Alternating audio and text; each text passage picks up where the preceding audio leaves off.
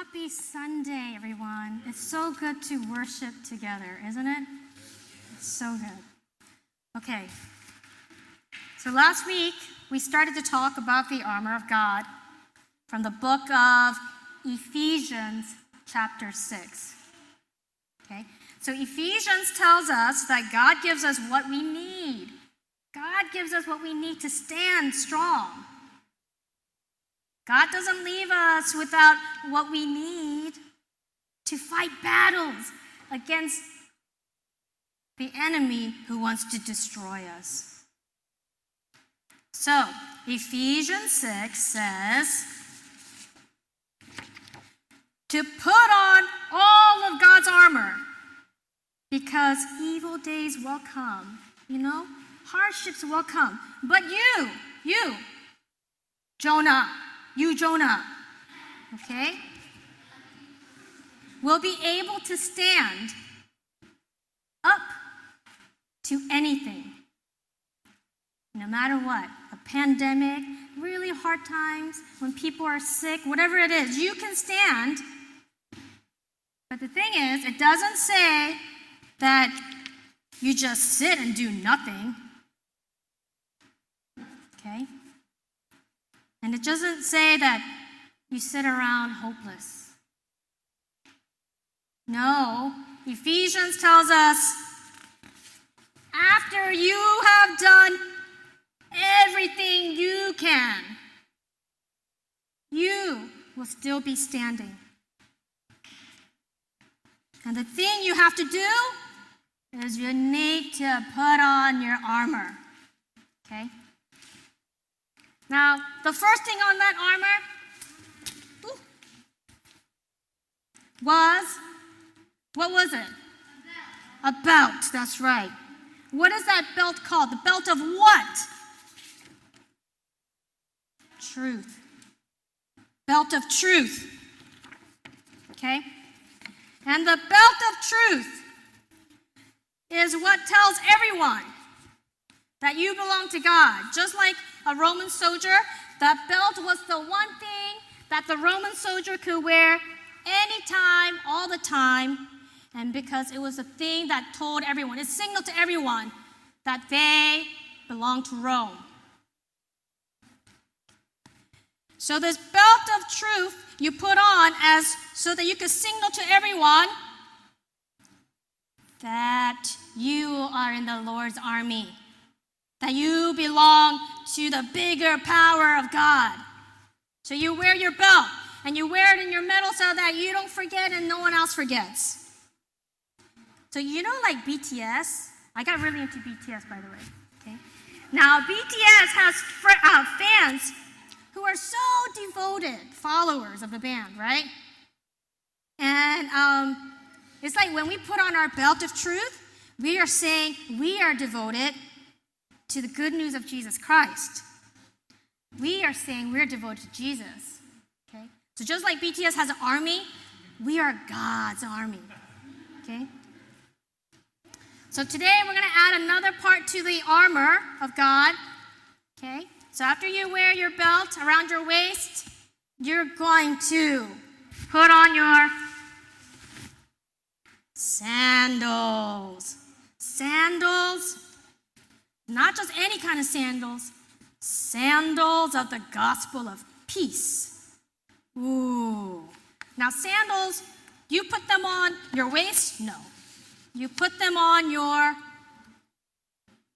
feet. Yes. So when mom and dad tells you, hey Abby, put your shoes on, what do you think they're saying to you? They're saying, we're going to go someplace. Put your shoes on because we have a destination. We're going someplace. So you see, when a Roman soldier put on the sandal, it wasn't any kind of sandal. They had shoes that were made of one piece of thick leather, really thick leather. Okay, it was one piece so that it doesn't fall apart. Okay? And not only that, on the bottom, they had these nail beds so that the shoe wouldn't get worn out so much. And the reason that was important is because they had to go a lot of places. They had to do a lot of walking. They had to do a lot of marching. They had to do, when the commander said, let's go, they had to be ready to go. So you see, just the same, in Ephesians 6, it's just not any old shoes that Paul's writing about. He says it's the shoes you put on when Jesus, the commander, and the kind of commander Jesus is the kind of commander who would die for you. When Jesus says, put your shoes on, you put these shoes on to follow him. You put the sandal of the gospel of peace because wherever you go, that is what you take with you. You go and you proclaim the good news of Jesus, the peace. Okay? That means when you have these sandals on, you are a messenger. Okay? You're a messenger of the good news. Not only that, you're going to places where it might be hard, people are having hard time, people are in trouble, or people are in danger, and people who are captives or slaves, and you're telling them, Jesus sets you free. You are not going to these places to conquer and to make slaves of people and to tell them, you must obey or die. Okay? You are going to places to tell everybody that Jesus Christ died for them. And so when you tell them this, you are the one that the Bible talks about when it says, How beautiful, how beautiful. On the mountains are the feet of him who brings good news, who proclaims peace. When you put on your sandals of the gospel of peace, you go places, and everyone, when they see you, they say, Oh, how beautiful your feet are. Because you are the one who comes to bring good news.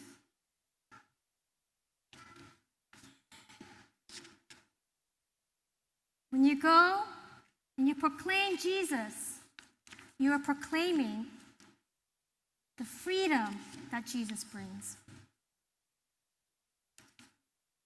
How good is that? How good is that?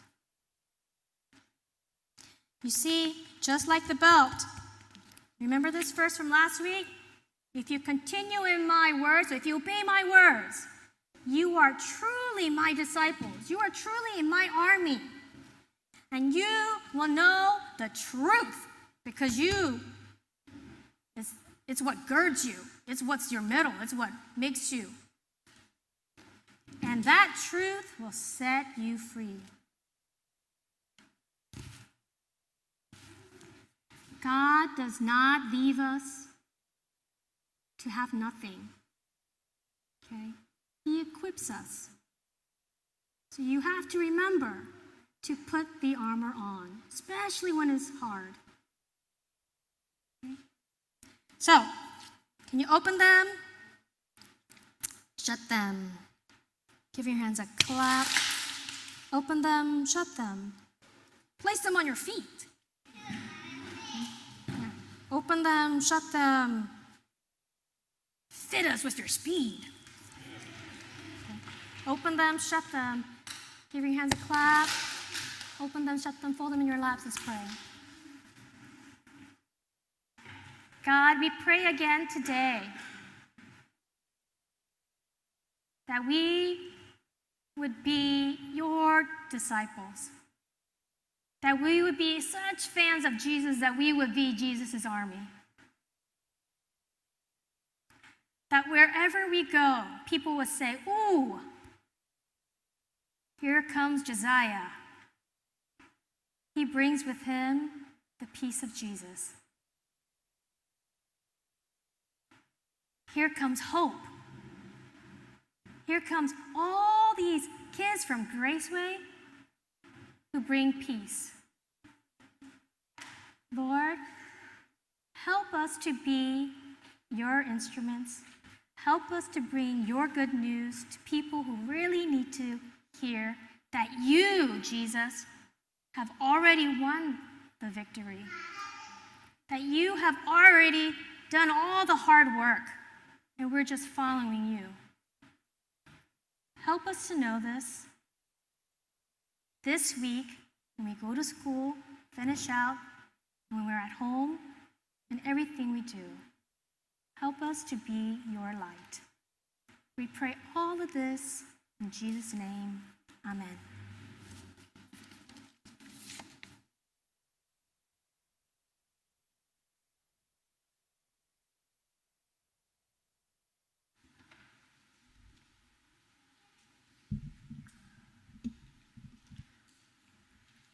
The scripture reading today comes from the book of Isaiah, chapter 40, verses 21 through 31. Hear now the word of the Lord. Do you not know? Do you not hear? Has it not been told you from the beginning? Have you not understood from the fountains of the earth? It is he who sits above the circle of the earth, and its inhabitants are like grasshoppers, who stretches out the heavens like a curtain and spreads them like a tent to dwell in who brings princes to nothing and makes the rulers of the earth as emptiness? Scarcely are they planted, scarcely sown, scarcely has their stem taken root in the earth, when he blows on them and they wither, and the tempest carries them off like stubble. To whom then will you compare me, that I should be like him, says the Lord, Holy One? Lift up your eyes on high and see who created these. He who brings out their hosts by number, calling them all by name, by the greatness of his might, and because he is strong in power, not one is missing. Why do you say, O Jacob, and speak, O Israel, My way is hidden from the Lord, and my right is disregarded by my God? Have you not known? Have you not heard? The Lord is the everlasting God, the creator of the ends of the earth. He does not faint or grow weary, his understanding is unsearchable. He gives power to the faint, and to him who has no might, he increases strength. Even youths shall faint and be weary, and young men shall fall exhausted. But they, they who wait for the Lord shall renew their strength. They shall mount up like wings like eagles. They shall run and not be weary. They shall walk and not faint. This is the word of the Lord.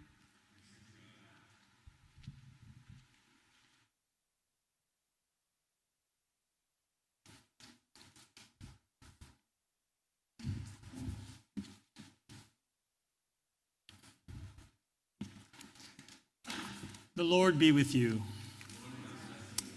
Welcome, welcome. Uh, before I begin, I just want to uh, congratulate Eric and Kelly, our newlyweds. So great to see you guys. Congrats. That's great. Uh, please pray with me. Lord, we thank you for this day uh, that we can gather once again in your house on Zoom and be able to worship together. Open our hearts and our minds, our ears, that we may hear the word that you have for us. And hearing, help us to find our comfort and obey. We pray in the name of Jesus Christ, our risen Lord. Amen. The book of Isaiah is usually divided into three parts. The first part consists of chapters 1 through 39, and it's largely a warning to an unfaithful people that judgment and exile will soon arrive.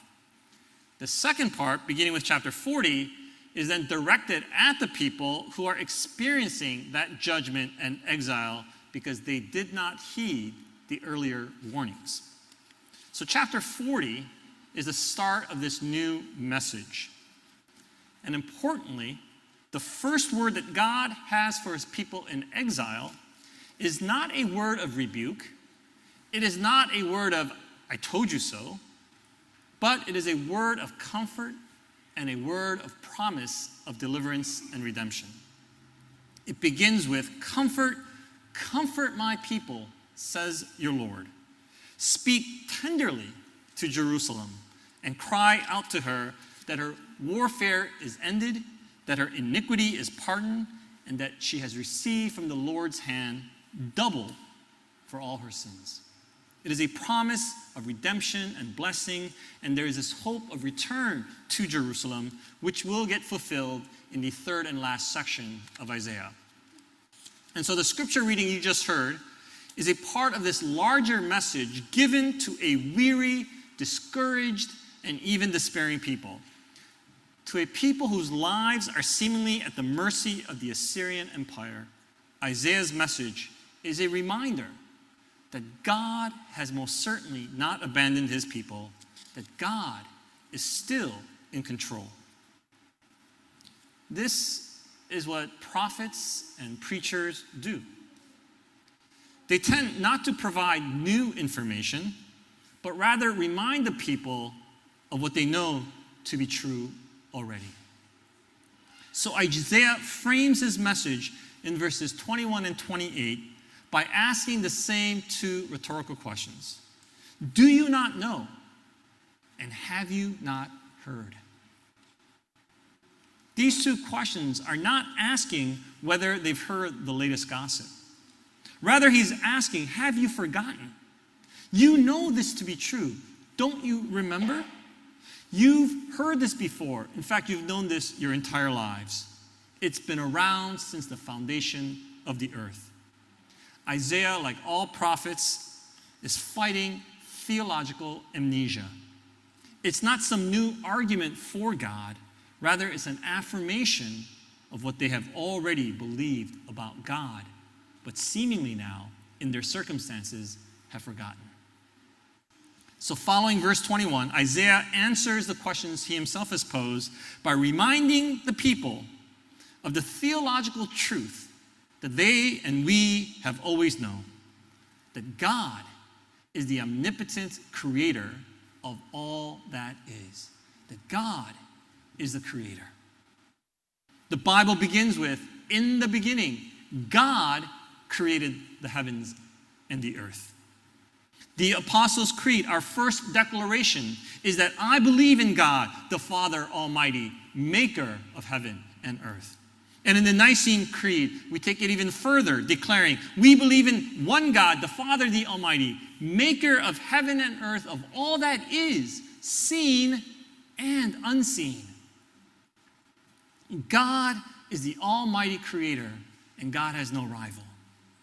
The mightiest kings of the earth are like mere grasshoppers, or perhaps today we say they're just mere cicadas. Even the most powerful empires are nothing in the eyes of God, and it's completely ridiculous to try to compare them to God because God is just categorically other. For example, Isaiah says in verse 26 Lift up your eyes on high and see. Who created these? He who brings out their host by number, calling them all by name by the greatness of his might, and because he is strong in power, not one is missing. Isaiah is challenging the people look to the stars, look at the stars. You know, on a given night, if the sky is clear and you happen to live in the middle of nowhere with no city lights, you might see several thousand stars. And Isaiah says, God knows each of them by name. What human being is capable of anything even remotely comparable to that? And those are only the stars that we can see. Astronomers estimate that there are some 200 billion stars just in our galaxy. And that in the observable universe that there are some 70 billion trillion stars. That's 7 times 10 to the 22nd power. I know Harrison knows what that means. I have no idea what that means. That number is so big, I, can't even get my, you know, I can't understand it. But God knows each of them, each of those stars. He made them. Not one is missing. To declare that God is creator is to acknowledge that God is powerful beyond our imaginings. Do you not know? Don't you know? Haven't you heard? Have you forgotten? The Lord is the everlasting God, the creator of the ends of the earth. Those who know God are naturally then in awe of God. We see this throughout the scriptures. Psalm 8, for example, the psalmist is in awe in comprehension. He writes, When I look at the heavens, the work of your fingers, the moon and the stars, which you have set in place, what are mere mortals that you care for us?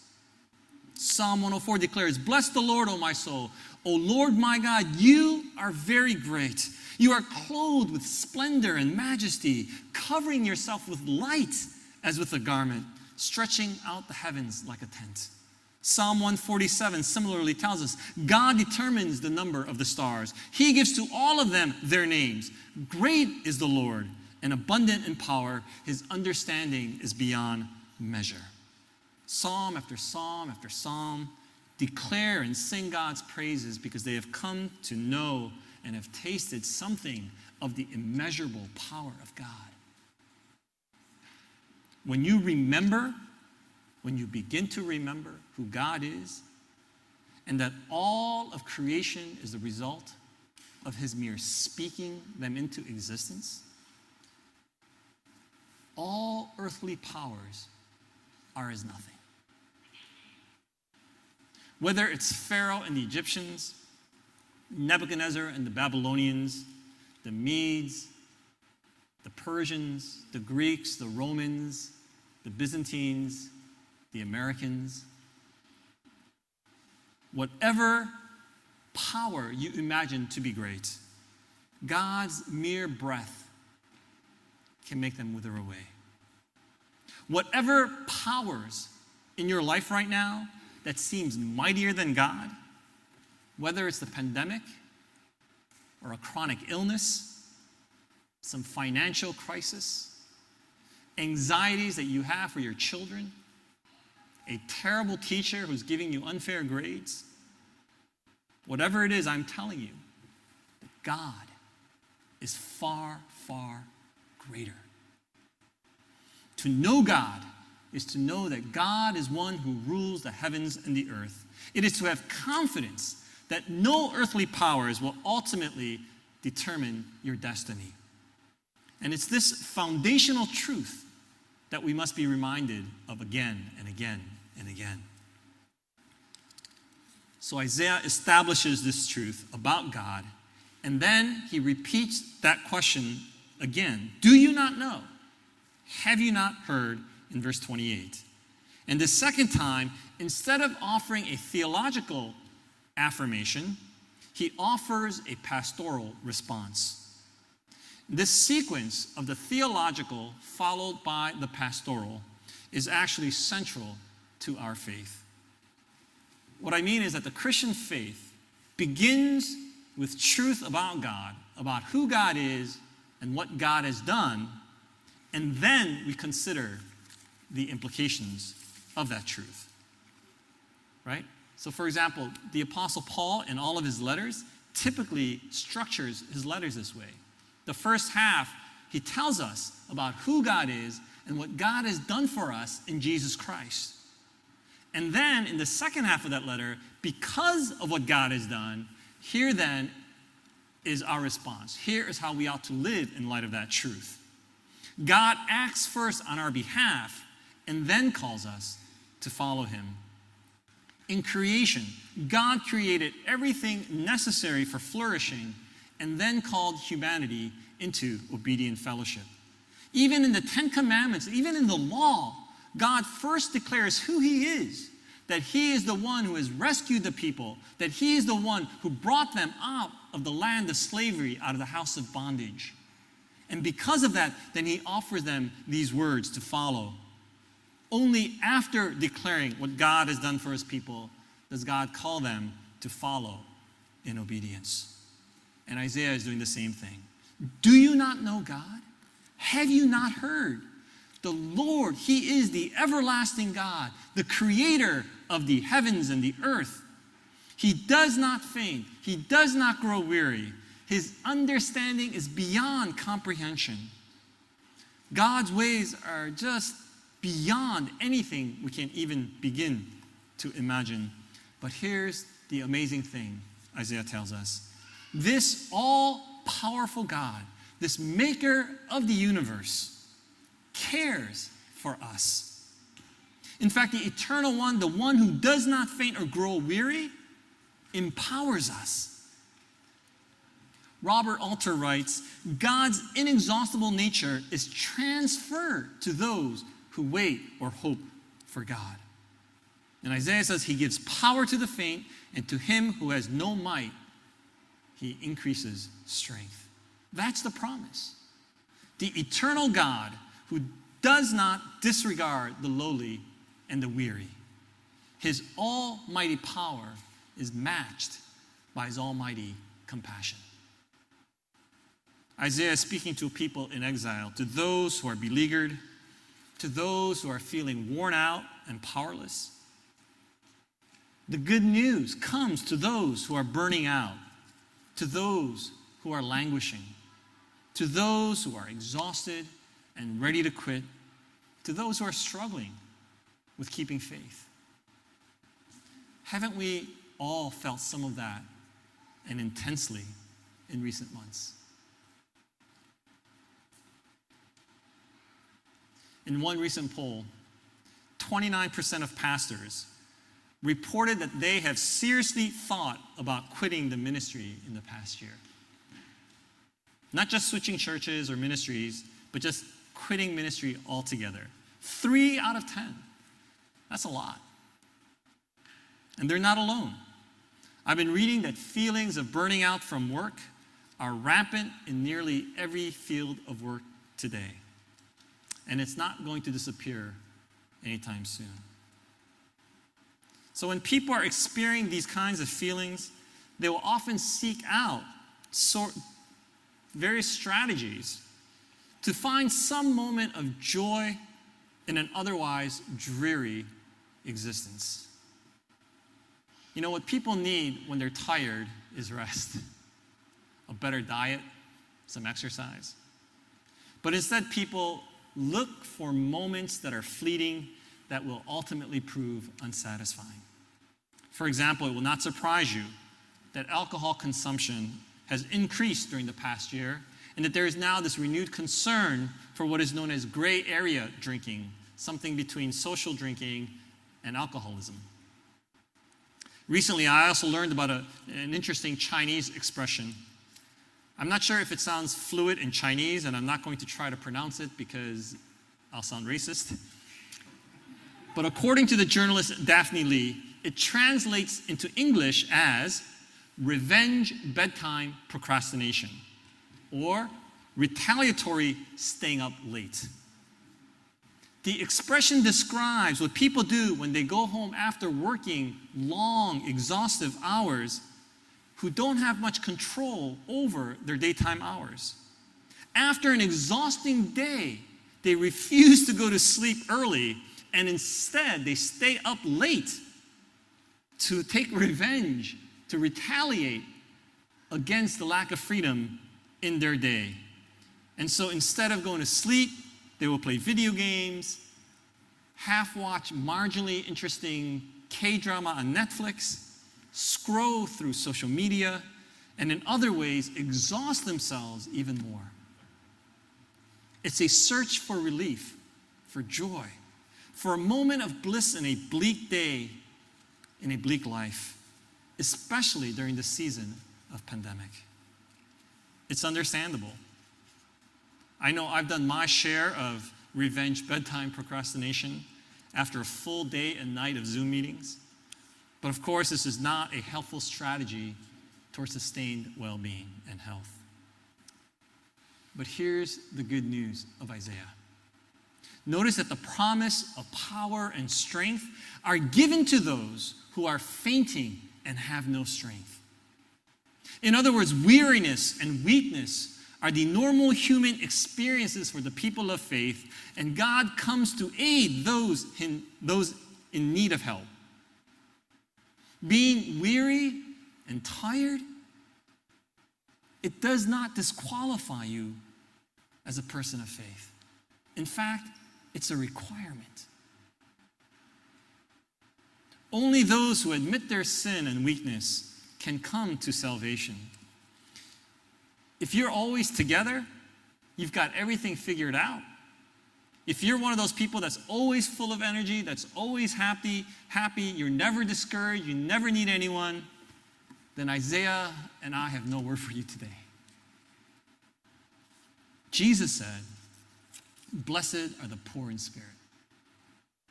It's also why the Apostle Paul told the Corinthians, who were so proud of their, of their supposed superior spirituality, he told them about his own weakness, about his thorn in the flesh. He testified that God told him, My grace is sufficient for you.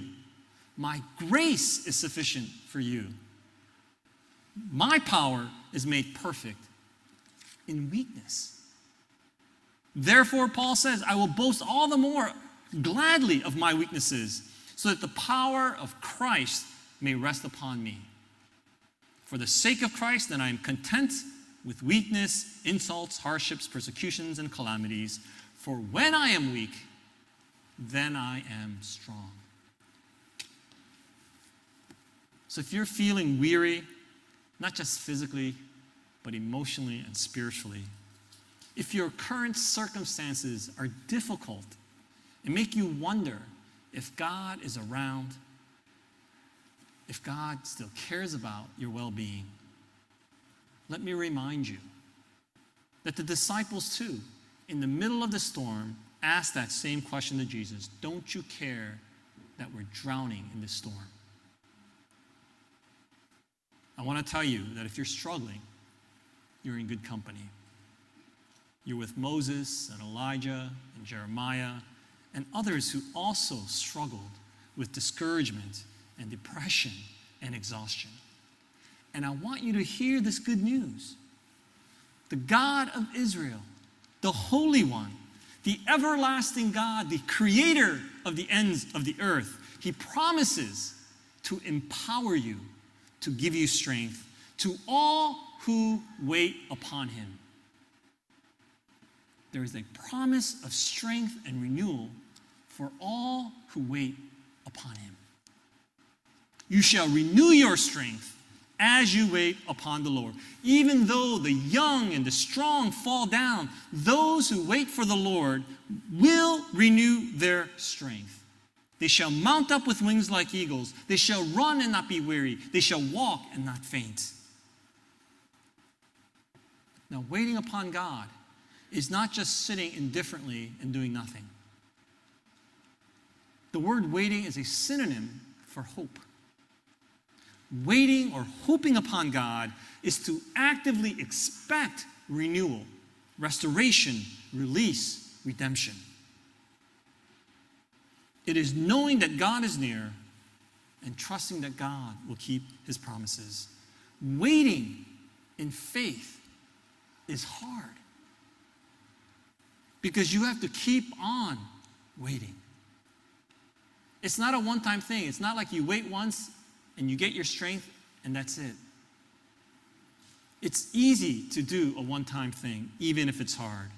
It's easy to go to the gym and exercise in the morning once. It's easy to be a fun and cool dad for one afternoon for your kids. It's easy to pray for someone when they ask you to pray once. But to keep on praying for someone daily for the same thing for days, weeks, months, and even years. That's waiting on God.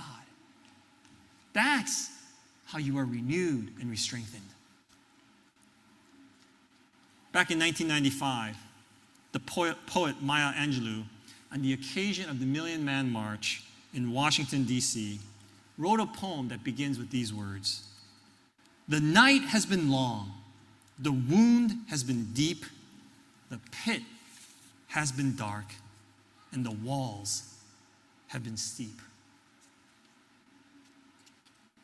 I think that can apply to our time and to many other times. She acknowledges all the suffering, particularly of black Americans, and yet she does not give up hope. She does not give in to despair. Instead, she concludes her poem with these words The ancestors remind us despite the history of pain, we are a going on people who will rise again, and still we rise. I found those words really inspiring. The ancestors remind us, despite our history of pain, we are a going on people and we will rise again. And still we rise. I think Isaiah would also say that we are a going on people who will rise again. That's the promise. Not because we are strong, but because we know that God is strong and that God has promised to renew our strength, and we know that God is capable and that God will keep his promises. Let me close with this. I know that this will not excite most of you, um, but I get excited, as you know, when I come across an especially interesting word and its origins. So this week, in one of Eugene Peterson's books, I learned about the Hebrew word shakam. It's a word that means to do early in the morning or to do again and again. To do early in the morning or to do again and again. And it's a word that gets translated as persistently. For example, the prophet Jeremiah rebu- rebukes his people with these words in chapter 25. For 23 years, right, for 23 years, the word of the Lord has come to me, and I have spoken persistently, shakam, to you, but you have not listened. He preached to them for 23 years, and they did not listen. You have neither listened nor inclined your ear to hear, although the Lord persistently sent to you all his servants, the prophets. Now, what's really interesting about this word for me is how this word came to acquire this meaning. Originally, shakam simply meant shoulder, it was a noun for shoulder. And it was the name of a town that sits between these two mountains in Palestine, uh, Mount uh, Ebal and Gerizim. And so between these two mountains, there sits this little town called Shechem. And that's this, this, this word. Because I guess in their imaginings, you know, two mountains look like shoulders. So that, that's how it was named. Now, in those days, when you traveled, you would put all your like uh, traveling stuff, tents and provisions, onto a donkey or a mule, right? You load your donkey between the shoulders. So this word came to mean not just shoulders, but it became a verb meaning to load the shoulder of a beast of burden for a journey. Furthermore, when you traveled in those days, you would want to get a start as early as possible with the first break of light because you want to, you know, if, you, if it's like a 10 day journey, you want to make sure you can get going. And so you wanted to get up at the crack of dawn to take advantage of every moment of sunlight. And so this word again changed a little bit more, and it came to describe the activity of those people who got up early to get in as much travel or work as possible. And so this implied diligence and repetition. And so the word came to mean to do early in the morning or to do again and again. I don't know, it, for me, it just really captured this idea of waiting on God. To get up early in the morning and to do again and again. It's not that God will magically make our exhaustion disappear, nor is it that we pretend we are never tired. Rather, in my daily expectation for God, in my daily persistent waiting upon God, God renews my strength. Waiting upon God means that in all our weariness, in all of our exhaustion, in all of our daily grind of working and traveling, that we continue to trust and to get up early in the morning in obedience and follow according to his ways. It means that we worship together on the Sabbath, that we seek his face in his word, that we daily shout hallelujahs, that we pray without ceasing. In everything, we give thanks because his strength is sufficient for the day. He will renew us. The fact that you are here this morning or listening in on this service is evidence of God's strength being renewed in you. I know that some of you are soaring like an eagle in your waiting, and others of you are running without being tired in your waiting. And I'm really glad for those of you who are doing great. But for myself, I find that I can walk in my waiting without fainting. And sometimes that's all that I can manage these days. But for that, I'm very thankful. Even as I'm able to get up each morning, even as I feel that exhaustion, I also know that God is with me and giving me the strength that He has promised to give that I can persistently do early in the morning again and again. That is my trust because I know the God who made me and the heavens and the earth. Jesus calls us to take up his yoke upon our shoulders and learn from him. And he promises us that his yoke, his work, is easy and that we will find rest for our souls. Those who trust in the Lord, the Creator, the Almighty, will renew their strength to carry on day by day. And though we may be tired, we will rise again. We will walk and not faint. We will run and not be weary. We will soar on wings as eagles. Those who wait for the Lord will renew their strength. This is the word of the Lord. Pray with me. God, we thank you for the reminder that you are the God Almighty, maker of heaven and earth. And we claim God we acknowledge that. Help us to look to your creation and to be in awe and marvel at all of your creation. And to know that you are the God who rules today as yesterday and forever. And help us to build our faith upon that truth. To know that you care for each and every one of us. To know that you have promised to walk with us and to give us the strength so that we may rise again. To know, God, that day by day you have promised to renew our strength. Great is your faithfulness. Help us to believe and to cling to that truth. And so live with hope and with power, with joy. We ask these things in the name of Jesus Christ, our risen Lord. Amen. And we pray together the prayer he taught us Our Father, who art in heaven, hallowed be thy name. Thy kingdom come. Thy will be done on earth as it is in heaven. Give us this day our daily bread, and forgive us our debts as we forgive our debtors. And lead us not into temptation, but deliver us from evil. For thine is the kingdom, the power, and the glory forever.